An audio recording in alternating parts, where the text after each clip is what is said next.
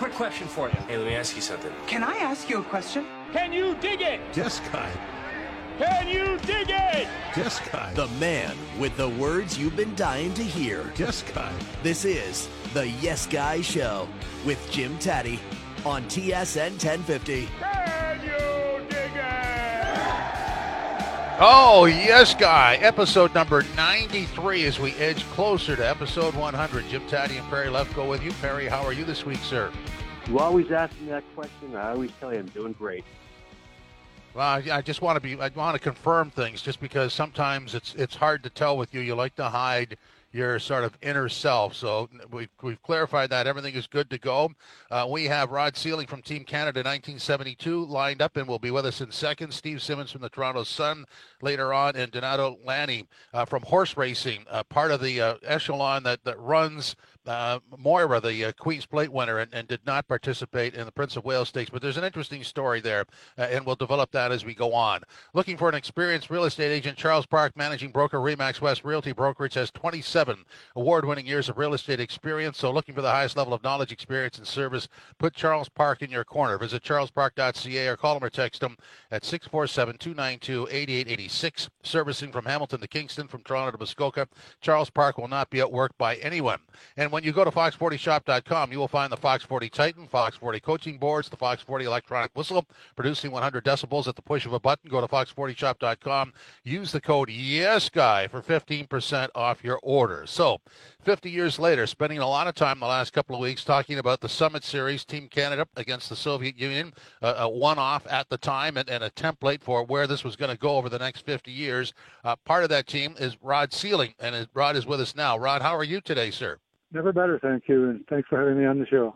Uh, our pleasure to talk with you. So, when you look back on it, I mean, there's so many firsts here. Uh, the, the very first thing I want to start with is uh, the collection of hockey talent that you sat with in that dressing room was unprecedented for its time, wasn't it?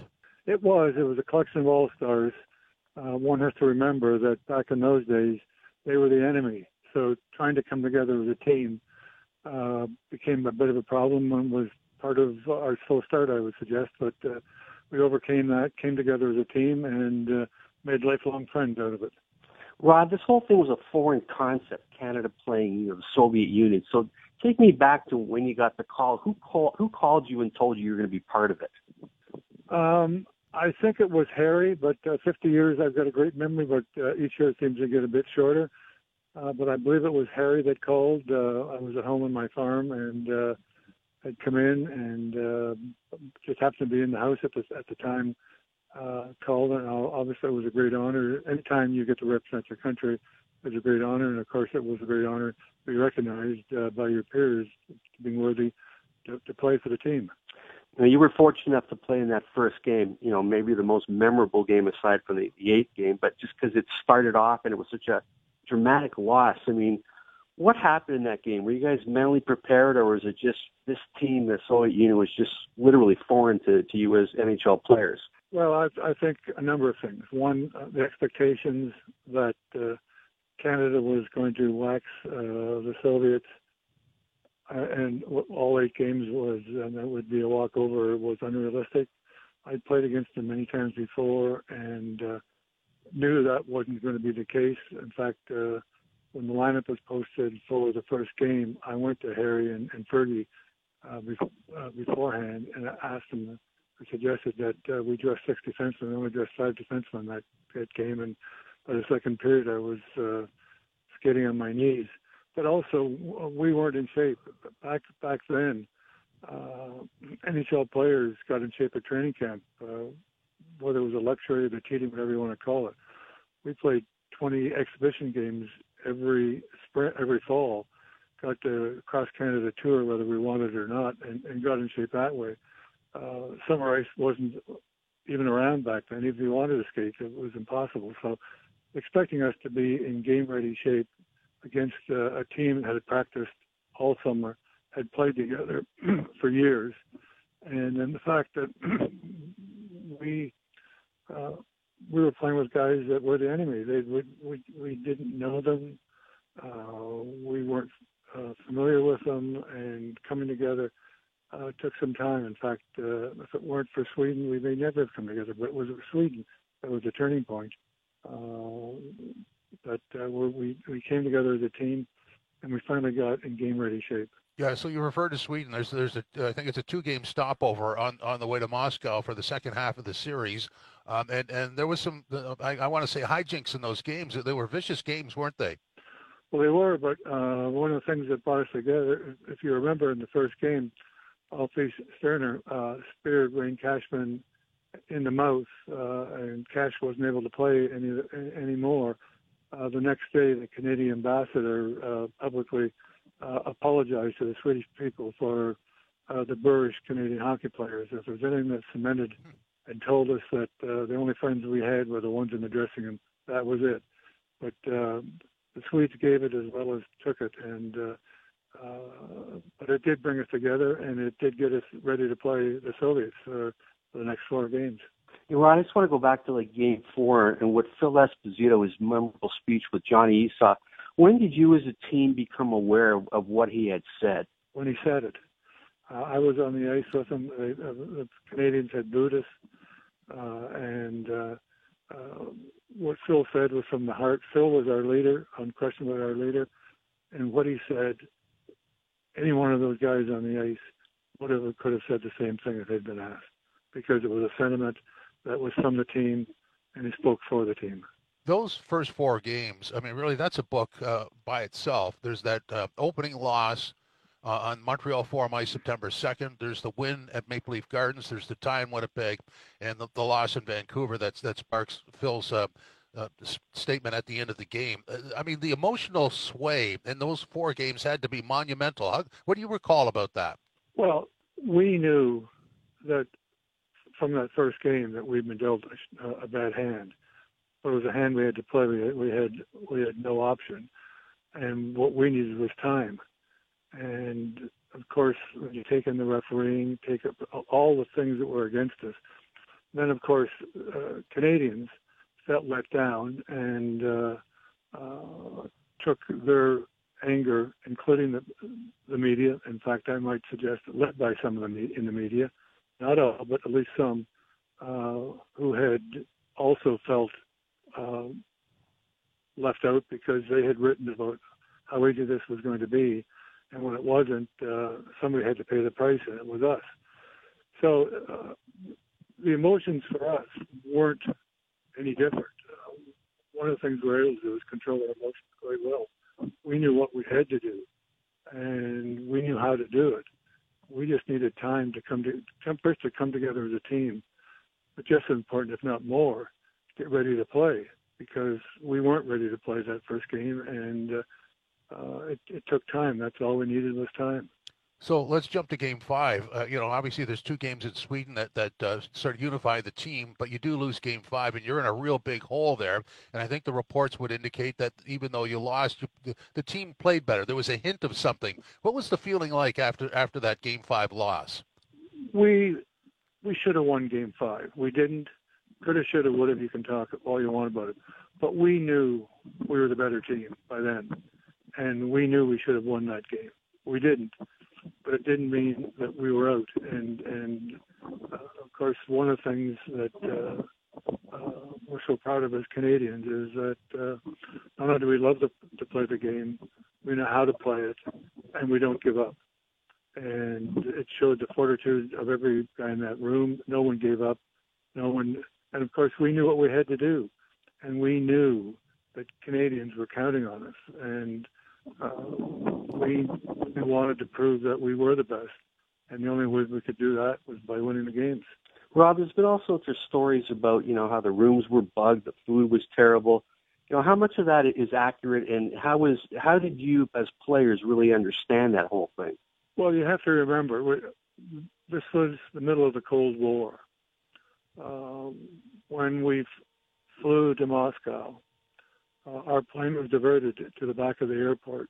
they pushed up a ramp first to uh, embark or debark, and we were met by a squad of, of Russian so- or Soviet soldiers with their guns out. Uh, we luggage finally made it to our rooms. It had been searched, so it it was par par for the course. We knew what was going on. Uh, it was just some of the distractions. Um, all the things are true. I mean, that uh, the team officials had, had, because, and it was true.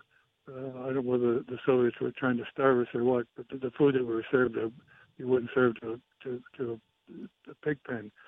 But they uh, that was what we had. But then they they made arrangements to to ship food in from uh, from Sweden, uh, steaks, milk, stuff, beer, stuff like that. Um, Soviets stole half of that. They cut the stakes in half. And in fact, uh, years later, when uh, I was back in Moscow, uh, I was re- the story to uh, uh, a Muscovite, and uh, he admitted to me that he was part of the group that uh, were involved in in the theft. So they did everything they could to throw us off our game, including phone, the phones ringing in the middle of the, of the day when you're trying to sleep before pregame a nap, all those things. It was uh, it was the Cold War, and uh, that's what you get. So the three games that follow are one goal victories, uh, and it is uh, a storybook finish, no question about that, and well documented. Uh, so 50 years later, Rod, when you look back on it, how did this affect your life? What, what did you take out of this that that you were able to apply as you moved forward? Well, everyone loves a winner, but it we wouldn't be talking about this if we hadn't won. Let's, let's admit that first and foremost. But it, it's it's a highlight. Uh, it, it it's amazing that Canadians weren't even born back then know all about Team Canada 1972. Uh, is it the same today? I'm, I'm not 100% certain. But what made us proud is that Canadians were proud of us. And we did it for Canada. We we didn't make anything. This wasn't a money making affair. It was an honor to represent the country. We were honored to do that and we were proud to come home as winners. And so, uh, what I take out of it is first and foremost is that I made 30 lifelong friendships. We went to war. This this this was a Cold War. We were involved in it, and those guys in the room are friends. We have a bond. Uh, I've I've heard tell of people who've really gone to war. Uh, the the friendships, the bond, the, the bonds that they make uh, during their times of battle. Uh, I would suggest that we've developed those same bonds, uh, carried it on through the, the rest of our NHL careers, and to this day we're still friends and we'll always be friends. And so, what comes to my mind is that for umpteen years, Canadians uh, could tell you where they were at three different events. One was the first landing on the moon, the other was the assassination in JFK, and the third was the uh, eighth game in Moscow. So that, that in itself tells you something. Sir, I just want to conclude this by saying that's 50 years later. Does there come a point when it when it will become too old, or is it just too important in the fabric of Canadiana to, to remember that series for what it was for eternity? Actually, I can't tell you that. Oh, the we'll have to see. History will play itself out. Uh, I, I would hope that future Canadians remember it, but remember it in a way that what we did, we did for Canada, we did for our way of life, and that at certain times in their life, they'll have to stand up and be counted, and hopefully they'll stand up for Canada the way we stood up for Canada. Wow, that's extremely well said. Rod, thank you very much. We really appreciate this. My pleasure. Rod Seiling, Team Canada 1972. If you are an experienced real estate agent looking for comprehensive value and a distinct advantage, contact Charles Park, Managing Broker, Remax West Realty Brokerage, offering state-of-the-art technologies with exclusive coaching and mentoring. For a confidential interview, call 647 292 8886 or email charles at remaxwest.com. When you go to the Fox40shop.com site, you will find hockey products like the Fox 40 Call, Fox 40 Super Force CMG. Don't forget to pick up a copy of The 40 Ways of the Fox, Ron Foxcroft's inspirational book for new entrepreneurs and business veterans alike. Fox40shop.com. Use the code YesGuy for 15% off your order. This is Yes Guy, the radio show on TSN 1050. Welcome back to Yes Guy, the radio show on TSN 1050. Jim Tatti Perry Lefko with you. This segment is sponsored by Braley Financial Advisors Incorporated.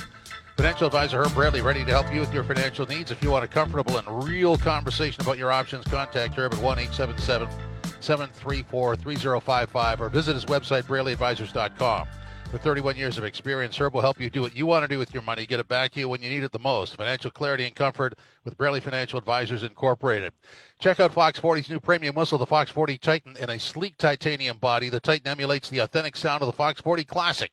Available now titanium, gold, or matte black. Go to fox40shop.com. So we continue on talking about Team Canada Summit Series against the Soviet Union in 1972.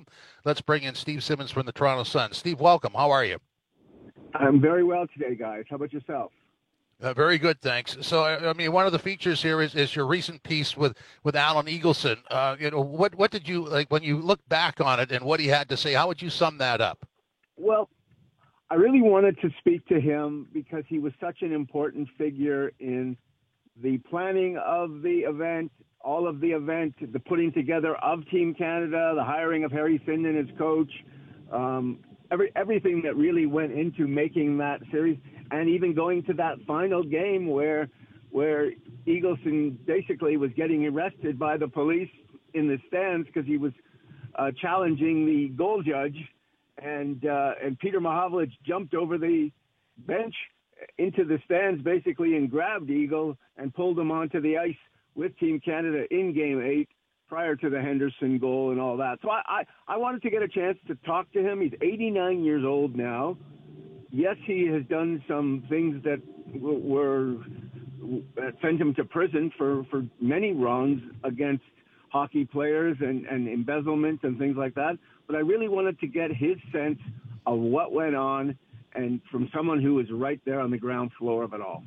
You know, Steve, one word in that article summed it up to me. That was pariah because that's basically what he became. I remember George Gross's funeral, he walked in there and people looked like, what is he doing here? Reading the article, it seemed to me that he's either oblivious or he's just full of himself just because he chose to look at it from everything he did and everything afterwards didn't even matter, didn't even, he didn't care, it seems like. Well, I think he looks at it a couple different ways. How, how much more could he lose than he lost? He lost millions of dollars fighting the charges against him. He lost his Order of Canada. He lost his membership in the Hockey Hall of Fame. He lost his uh, ability to practice law. He was disbarred. Uh, he went to prison. So what more could be done to him than was already done? And and the way he looks at it, and as he said to me, was, you know, what's the best hockey we've ever seen? It's the '72 series. It's the 87 Canada Cup. It's probably some of the World Juniors we've watched over the years. And I, I'm not quoting him directly in saying this, but he basically said, you know, there wouldn't have been a Canada Russia series if it wasn't for me. There wouldn't have been a Canada Cup if it wasn't for me. And there wouldn't have been World Juniors if it wasn't for me. So basically, what he's saying is, I changed hockey. Yes, I did a lot of bad things, and whether he's willing to accept them or not, the, the consequences are such that there's nothing he can do to change that. He's 89 years old. He can't change any of that. And as he said, he blew millions and millions of dollars in, in you know in legal fees fighting the charges against him, which he eventually wound up in prison for. Uh, and so you can sort of divide the sheet in half and say all of this stuff that Eagleson did was terrible, and yet he made hockey better you know, if you go back and, and if you just change maybe the subject matter and, and the names of the people involved and, and go just sort of concentrate on, on what had to be done to make that thing work and all the, uh, I guess, um, strife and stress that happened during the course of the eight games, plus the, the two in Sweden and the one in then what was called Czechoslovakia. I mean, that's an interesting sort of spy novel, isn't it? There's some wacky stuff there. Well, I want I want to go back even further than that because I, asked him, where did you first start thinking about, you know, international hockey? And he was listening to the World Cup of Soccer on the radio in 1966. And it struck him then, why is there no similar kind of event in hockey? And what his original plan was, was to have a World Cup of hockey or a Canada Cup as it later became, not as opposed to a Canada Russia series which is which is what 72 wound up being, but it wasn't uh, that wasn't the original plan in any way. uh, when Eagle sort of started on this trail uh, by himself. And there was Hockey Canada at the time, and there was something called the CAHA, the Canadian Amateur Hockey Association. And it was almost like a three ring circus because the CHA was trying to do one thing, Hockey Canada was trying to do something else, and Eagleson, with no affiliation to either of them, you know, was sort of working back channels to try and get things done. And it took a combination of Hockey Canada and Eagleson to eventually get this done uh, with Joe Kryczka out of Calgary. Um, but uh, but then Eagle became front and center after that. You know, Steve, I've known you for a long time. I've said it before. I'll say it again. I don't know anybody, any sports journalist that works harder than you. Why was it important for you to get this interview? And when you got it, what did you feel like afterward? Uh, first of all, it was important because everywhere we look right now, there are tales of 72 being told. And w- there's a documentary or more than one documentary on television. And there are several books that are now out. And there are, you know, there are so many different stories being told. And I thought to myself, well, the person who probably knows the stories better than anyone else because he was there and because he lived them was Eagleson. Now, I didn't know if I could get him. I didn't know if he would talk. I didn't know, you know, we've had a reasonable relationship over the years, but I haven't spoken to him in years. And I phoned him and I said, I'd love to interview you for a story. And he said, well, I ha- I've only done two interviews since leaving prison. One was 10 years ago and one was right after I got out. And and uh and and and he took a couple of days and then yeah he decided yeah let's do this. And uh we spent about an hour on the phone. And it was important again to you're not getting a hundred percent truth although you you never are when you're getting an interview with anyone. You're getting their truth. And in this case i was getting alan eagleson's view think of him what you might pariah, criminal, thief.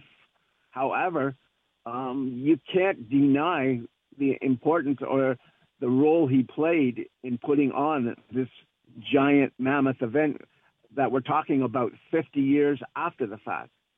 Uh, that that whole process for you had to be uh, interesting to say the very least. So when when you go back and remember that conversation you had with him, what surprised you about it?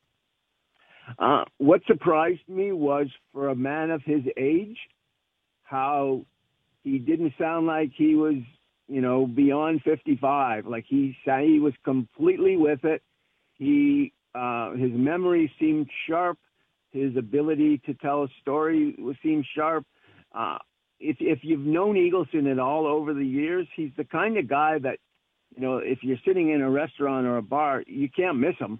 He's going to be the loud one and he's going to be the guy that's you know talking and telling more stories and and you know he's the guy everyone noticed which is what, sort of what made him famous i think over time and uh and and he was very much like that in our conversation and he you know you know was happy to again share his belief of the story and his remembrances of the story uh, with me as as best he could, and his memory was terrific.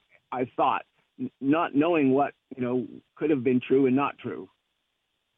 Steve, I'd be remiss if I didn't let you publicize the book that's coming out, your autobiography. And how did it come about? And did you ever think like, why me? Why would someone want to read a book about me? Well, it's it's actually not an autobiography. What it is is a, it's a collection of work that's already been written and it's 40 years of columns. And I've written some 8,000 columns over that period of time, and this is about 85 of them. Uh, so it's a small percentage of what I've done over the years, but what it is, it's representative of history, and in particular, Canadian history. So, you know, it's not um, it's not necessarily about me. It's about where I was fortunate enough to have been to write about Joe Carter hitting the home run, Robbie Alomar hitting the home run, um, Donovan Bailey winning the 100 meters, Usain Bolt winning nine Olympic gold medals, um, you know, Don Cherry getting fired. Uh, it, it's it's the events of a lifetime of covering sport, and and so it's the idea for this came one night. We were sitting around, uh, four or five couples were sitting around and playing, you know, what I call the "Where were you?" game. Where were you when this happened? And where were you when that happened? And we were talking about, you know, man on the moon and and Kennedy assassination and different historical events in our lives. And then we started talking about sports.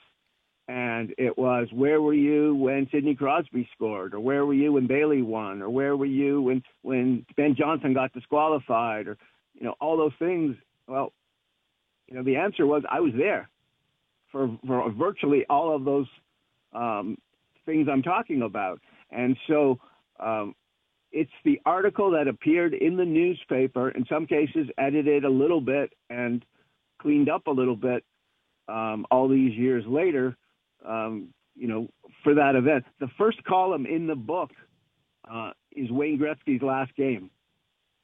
Hmm. And and I and I the reason I picked that at the time was um, it was right after Walter Gretzky had passed away, and Walter Gretzky passing away was one of the lead stories on the national news, not sports, but news. And I thought to myself, well, the column I wrote of his last game was about the relationship between Wayne and Walter. And I thought, what better to lead the book off than, than you know, the, the most famous hockey player in, in Canadian history and the most famous hockey dad. And they sort of just went from there and picked and chose what pieces you'd you know put in, and and some of them are very famous events, and some of them are people you probably wouldn't even have heard of um, that I just happen to like for whatever reason that have been written in a in a period of time, and and and Perry when when Perry was working for for the Sun and, and covering football, one of his great strengths was he um, he would he would write what I called the big piece.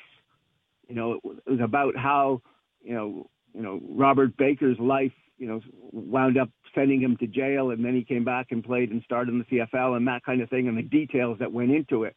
Or he wrote about a football player who who played his final season before passing away with cancer.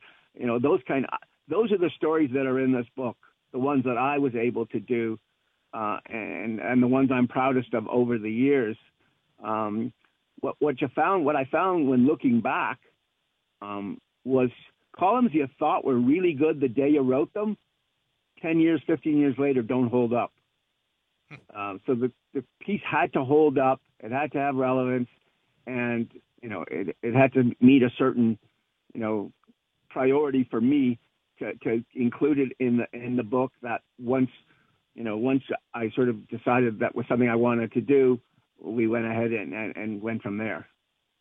How did you come up with the title?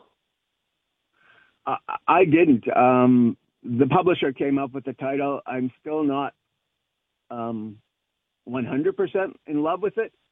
Um, maybe I'll get used to it more. What is it? Uh, it's a lucky life. Um, I think you've had a lucky life. I think that's. that's... I think I've had a blessed a blessed life. I mean, uh, if someone had told me 45 years ago that this is the this was the job I'm going to have for the next 40 years, and this is I'm going to get to travel the world and, and write about sports all over the place. Um, you know, where do I sign up and, and how do I get it? And, and when, when a friend of ours, Terry Jones, was um, relieved of his duty, so to speak, in, in the summer um, at the Edmonton Sun, I, I sent him a note. And one of the things in the note was um, I counted the number of of countries and or cities that we'd been to together, it was 14 countries and 45 cities. And I thought, you know, how, how do you invent a life like this? And and boy, have I been lucky to be able to do it. And outside, out honestly, outside of the Masters, I think I've covered every single sporting event that I would want would have wanted to cover.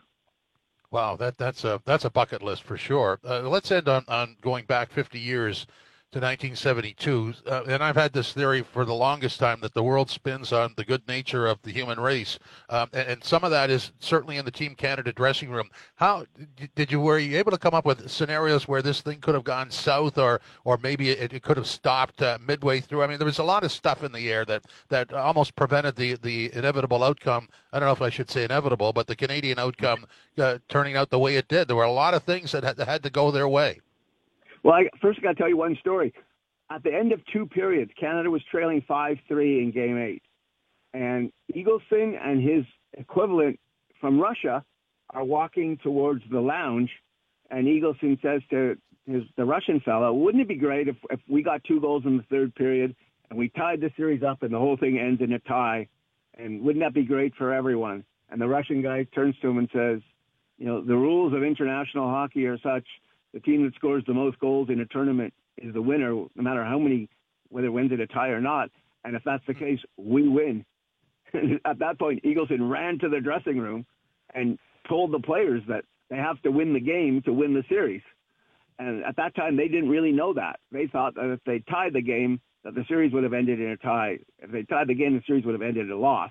So that's one place where obviously that was a factor involved. But the whole thing with what happened in Vancouver and what happened, you know, in Canada and the country kind of turning to a, to a degree on Team Canada and then pulling it back and, you know, all of, all of, there's so many different places where this could have gone in a bad direction. And, and even, you know, the whole Bobby Hull, J.C. Tremblay, Derek Sanderson thing, where they wanted the players who signed with the WHA to be part of Team Canada uh, and, the NHL owners refused. And you know, it was a the NHL owners basically said to Eagleson, "Yeah, you can have Hull, but if you put Hull and, and Tremblay on the team, we're pulling our insurance of the contracts." Hmm. And well, Eagleson said, "Great, we'll look into how much that costs." You know, it took two phone calls for him to realize they couldn't afford to insure the contracts, and so it's back to the NHL, and Bobby Hull's out. So Bobby Hull wound up being out of that event, a because he signed in the WHA, but more more importantly because they could they couldn't uh, afford to have the players play with uninsured contracts. You know, there's going to be many more books on this. It's an intriguing subject. We really appreciate your time, Steve. Thank you very much. All right, guys. Enjoy the show always. Steve Simmons from the Toronto Sun. This segment is sponsored by Braley Financial Advisors Incorporated. Financial advisor Herb Braley ready to help you with your financial needs. If you want a comfortable and real conversation about your options, contact Herb at 1 877 734 3055 or visit his website, BraleyAdvisors.com. With 31 years of experience, Herb will help you do what you want to do with your money, get it back to you when you need it the most. Financial clarity and comfort with Braley Financial Advisors Incorporated. Well, let's talk about advanced planning your life, your say, your tribute in all your way. Turner and Porter Funeral Directors. Let's start a conversation. Visit turnerporter.ca. This is Yes Guy, the radio show on TSN 1050. Welcome back to Yes Guy, the radio show. Jim Tatti and Perry Lefko with you. Homeowners are first-time buyers. If you're considering purchasing, refinancing, if your mortgage is coming up for renewal, talk to Dean Romani, TMG SafeBridge Mortgage Solutions. Dean will provide you with custom-tailored mortgage solutions for all your needs.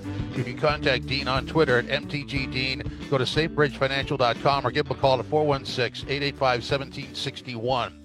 Master your game strategy with Fox 40 coaching boards available for basketball, hockey, football, and more. Use the code YesGuy at checkout for 15% off your order. Go to fox40shop.com. So now we go to the world of horse racing. Going to welcome in Donato Lanni. He is a Montreal native managing partner of the Canadian Oaks and Queens Plate winner Moira. And there's, there's a bunch more to this story. In fact, he's talking to us from Lexington, Kentucky, where he's at a, a horse sale. So, uh, Donato, first of all, welcome in. How are you today?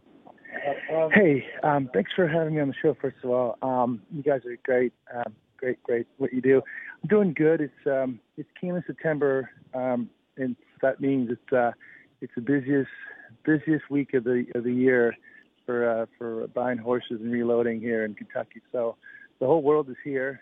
Um, I don't know if you've been watching some of the sales results, but from uh, Monday and Tuesday, it's been uh, record high. Um, the, the market, the, the the horse market is is very, very, very strong. We're just looking at uh, our short list here. Um, but uh, yeah, so I could I could talk. I could do both. So I just got off the phone with my oh. trainer Kevin Attard actually as well. Uh, just what he called. Um, the big mare worked this morning, and um, but it's all good. So Donato, I'm going to ask you a very simple question. How do you know when you look at a horse that that horse could be good, and that horse isn't quite, you know, isn't quite good enough, or whatever whatever terminology you want to know? How do you know? Well, you really don't know. I mean, anybody who says that they know is really. I mean, if you're if you are, uh, I think a top top bloodstock agent, you're probably at, at a thirty percent stakes uh, accuracy. It's hard, meaning if you buy three, you're you're good if one out of three is is a runner, you know. But so my point is with, with her. Hold on a second. Do you need to see this enough? We have to. Um, yeah, we'll look at him too. Okay. Sorry, guys. No, I mean, listen.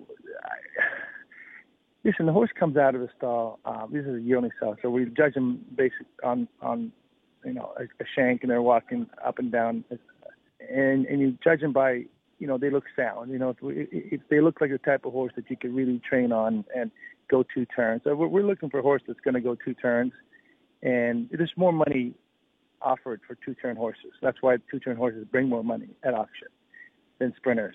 Um, you know, and and you need to look at a horse and say, hey, is this horse going to be able to go two turns? Is he going to be able to stay down? Does he look fast? Does he look athletic? Try not to complicate it too much and then look at the pedigree.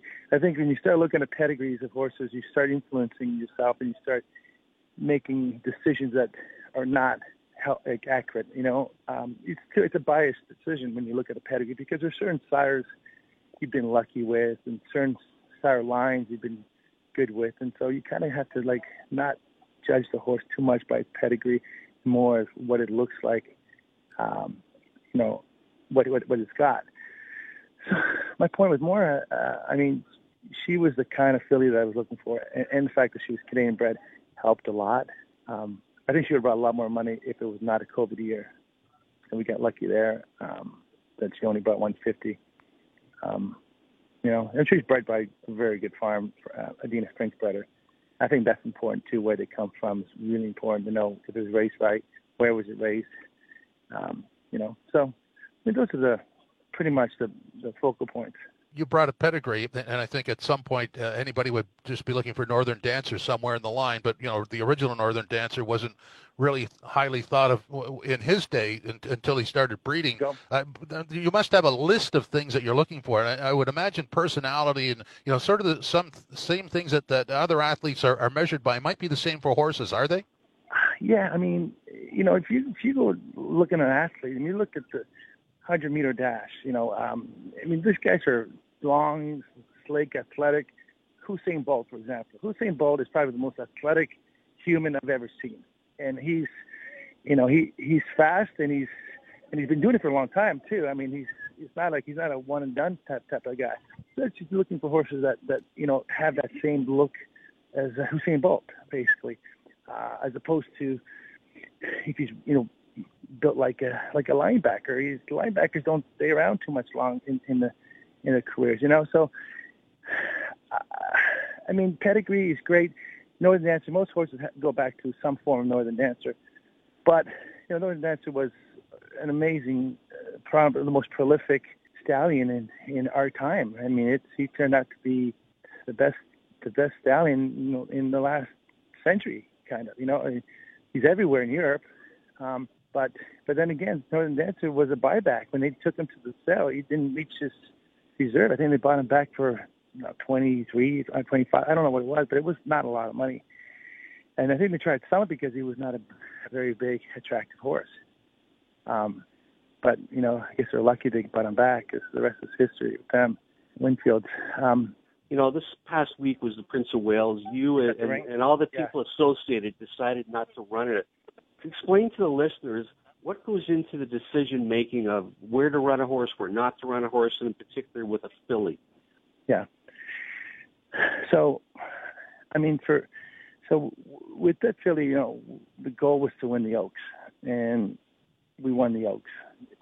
Then, after she, you know, the way she did it was very impressive, and and so the next step would be take a shot at at the Queen's Plate against the boys, and she did that very well. so now we've kind of climbed Mount Everest in Canada, right? We've done really well up there. So the next logical step is is runner against a tougher group. So we're going to go turf. We're decided we're going to keep her. Um, the next next step is is probably go turf, and um, you know we just got to make her got to see how good she really is. Um, she worked this morning. Kevin Kevin worked this morning. He he had Hernandez on her, and he said she worked in like 58, and that's pretty fast work. Um, so, but he said they did it. She did it by herself. She did it very easy within herself, not stressed. Um, and that's that's a sign of a horse that's just getting better and better.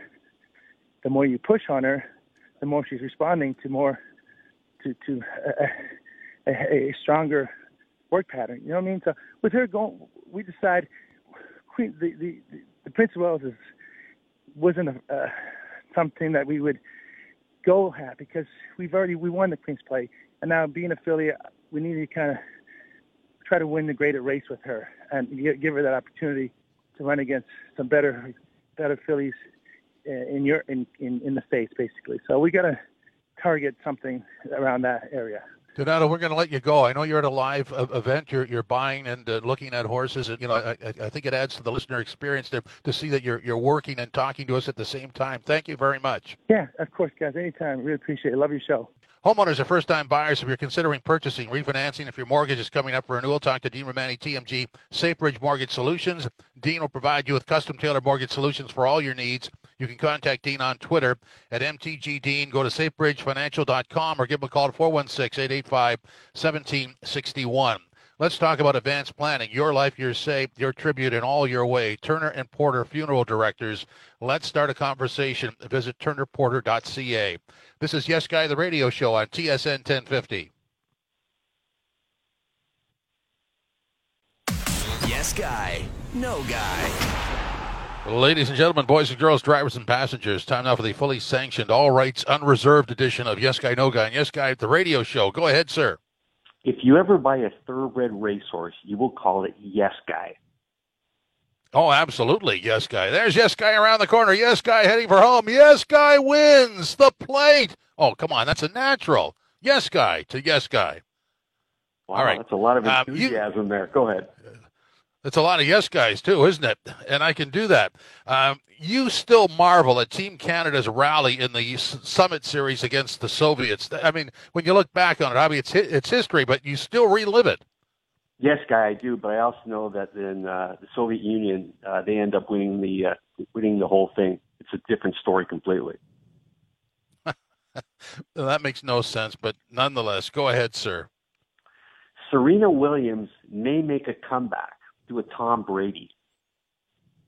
Um, I'm going to say no, guy. Uh, I I think that you know there's some emotion there, but but I, I think that uh, it's time for her to uh, to move on to evolve out of tennis. I think her, her timing is really good that way. So no guy to that. Um, yes, guy, no guy. You picked up major storylines when you attended the Prince of Wales Stakes at Fort Erie earlier this week. No, guy, it was just another race, another Prince of Wales Stakes. No more important, no less important than any other ones I've seen before. That's a no guy. Okay, go ahead. Yes, I I got that guy. Go ahead, sir. Horse racing is fun no matter whether you win or lose. Oh yes, guy. I love horse racing and always have. I, I think it's uh, you know, in some respects it's a throwback, but it, it's uh, I mean it, it, it's interesting, it's unique, um, and I really like it. Let's end on this. Yes, guy, no guy. In spite of the Lions making their first uh, loss of the season look good, it'll be same old, same old for Lions fans this year. No, guy, because I want a reverse script. I want you to be happy. I want the Lions to do something miraculous, and that's why you'll back them for the rest of your life. Well, we'll see, guy. Thanks for stopping by. Hope you come back next week for another edition of Yes, Guy.